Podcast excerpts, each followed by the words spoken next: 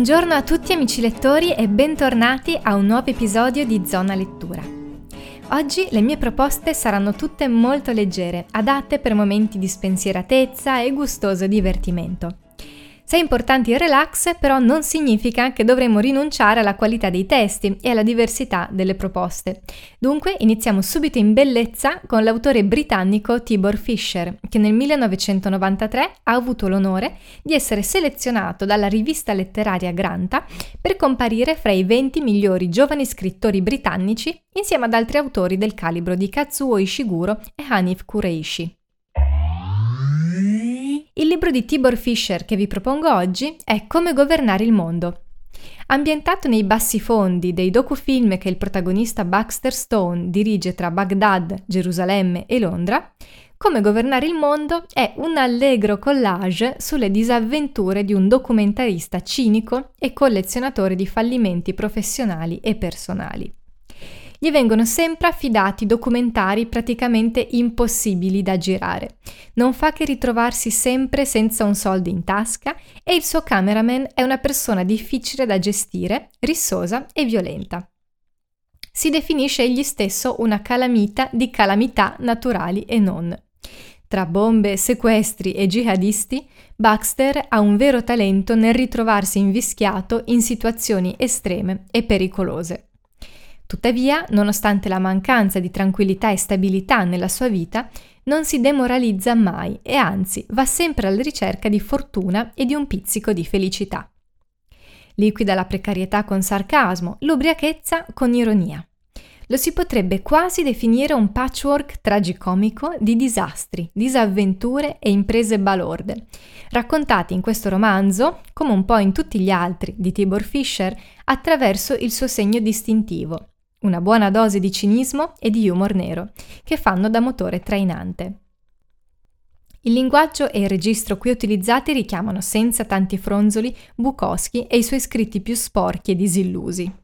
Qui non vengono proposte né verità né punti di vista. Si offre solo il lato comico della realtà, così come ce la presenta Baxter. Unico Neo forse è un po' fuori tempo massimo, una certa prospettiva così orgogliosa nel presentare le proprie incertezze lavorative e i propri fallimenti. Non sono riuscita ad accogliere appieno questa celebrazione, oserei dire esibizione trionfale dei propri limiti, anche perché in questo caso ci ho visto un pizzico di megalomania di troppo. Ma mentirei se dicessi che non mi sono divertita. Questo è sicuramente un romanzo divertente e che sa intrattenere il lettore, quindi mi sento comunque di consigliarvene la lettura se siete amanti del genere. Passiamo ora al secondo consiglio di lettura della giornata, cioè La somma e il totale di questo preciso momento, di Don Robertson. Senza mezzi termini, questo è uno dei romanzi di formazione più belli che io abbia mai letto. Per me è stata una scoperta magnifica per la quale dobbiamo ringraziare la casa editrice Nutrimenti che sta poco a poco portando in Italia tutte le opere di Don Robertson. Autore di 18 libri, nato a Cleveland, Ohio e scomparso nel 1999, ha goduto di un grande successo in America, vincendo anche diversi premi. Negli Stati Uniti stanno riscoprendo ora il suo valore e il prestigio delle sue opere e in Italia stiamo finalmente avendo la possibilità e il piacere di leggere questi preziosissimi scritti. Don Robertson riconosce e descrive le dinamiche legate alle classi sociali nella provincia americana del dopoguerra, alle prese con significativi cambiamenti economici e senza tuttavia trasformare il romanzo in un testo di critica o denuncia sociale. In questo romanzo in particolare, cioè la somma e il totale di questo preciso momento, siamo nel 1948, nella città di Cleveland. Morris Bird III, un ragazzo di 13 anni, non è solo alle prese con la sua età e con le paturnie dell'adolescenza, per quanto gli diano comunque filo da torcere. Una ragazza a cui fa il filo, la curiosità e l'interesse verso l'altro sesso, la scuola e gli amici non sono che solo una parte di ciò che compone la sua quotidianità. Dall'altro lato, infatti, Morris deve scontrarsi con una vita improvvisamente molto più adulta di quella che è sempre stato abituato a conoscere. Dopo la tragica scomparsa di alcuni suoi amici, infatti, ora deve anche affrontare l'invalidante malattia terminale della nonna, una persona che per Morris è sempre stata a dir poco un'eroina e un modello di vita. Troviamo quindi una divertentissima storia anche molto commovente, in cui Morris è chiamato a tirar fuori coraggio, forza e maturità in un periodo della vita pieno di cambiamenti, novità e turbamenti. All'interno è evidente il disincanto dei personaggi che conosciamo, ma è anche pregnante il forte senso dell'umorismo che l'autore sparge tra le pagine del romanzo, con il quale alleggerisce sia la scrittura che le vicende narrate. La scrittura è lieve, ironica e affilata allo stesso tempo e arricchita dalle innumerevoli citazioni cinematografiche. Un piccolo gioiello, insomma, che devo dire custodirò gelosamente in libreria.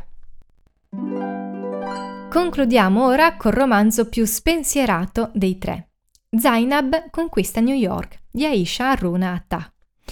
È un tenero libro sull'amicizia e sulla ricerca della propria indipendenza. Zainab, la protagonista, è una ragazza di origine ghanese che ha vissuto e studiato negli USA. Ora è in procinto di trasferirsi a New York per uno stage e per affermarsi come illustratrice professionista. È pronta per vivere la sua nuova vita da newyorkese, se non fosse che nelle sue orecchie risuona sempre una voce, pronta ad ammonirla ogni volta che Zainab sta per prendere una decisione. È la voce delle sue antenate. Sagge e tradizionaliste le ricordano l'importanza dei valori, della cultura e della storia ghanese. Le fanno da guida e da consigliere e Zainab, seppur all'inizio ne sia spaventata, pian piano imparerà ad affezionarcisi e quindi alla fine rassicurata le accetterà quando dovrà compiere le scelte più difficili. L'intento dichiarato dall'autrice era fin da subito quello di scrivere un romanzo leggero, rincuorante, un balsamo per i periodi neri, un raggio di luce per illuminare le giornate buie. Ci sono diverse fragilità nella scrittura, soprattutto nei dialoghi, spesso goffi e talvolta poco credibili, che dimostrano una certa necessità magari di fare anche altre esperienze nella scrittura. Tuttavia, questo libro è la dimostrazione del fatto che anche le penne più acerbe possono davvero stupire per la loro delicatezza. È indicato secondo me a chi cerca una parentesi fresca e spensierata tra le proprie letture e a chi preferisce sempre e comunque il sapore di New York tra tutte le possibili ambientazioni letterarie. Anche per oggi è tutto, io vi ringrazio per essere stati con me e prima di salutarvi vi ricordo che questo è un podcast interamente indipendente e autoprodotto, quindi la vostra partecipazione è super importante. Quindi condividete, fate girare, lasciate una recensione, seguitemi su Instagram. Chi avesse voglia di sostenere il podcast può farlo anche con un caffè virtuale su Coffee, di cui trovate il link in descrizione. Non mi resta che salutarvi, augurarvi un buon weekend e darvi appuntamento al prossimo episodio di Zona Lettura. Avete ascoltato Zona Lettura, un podcast ideato e prodotto da Ludovica Scaramuzzino.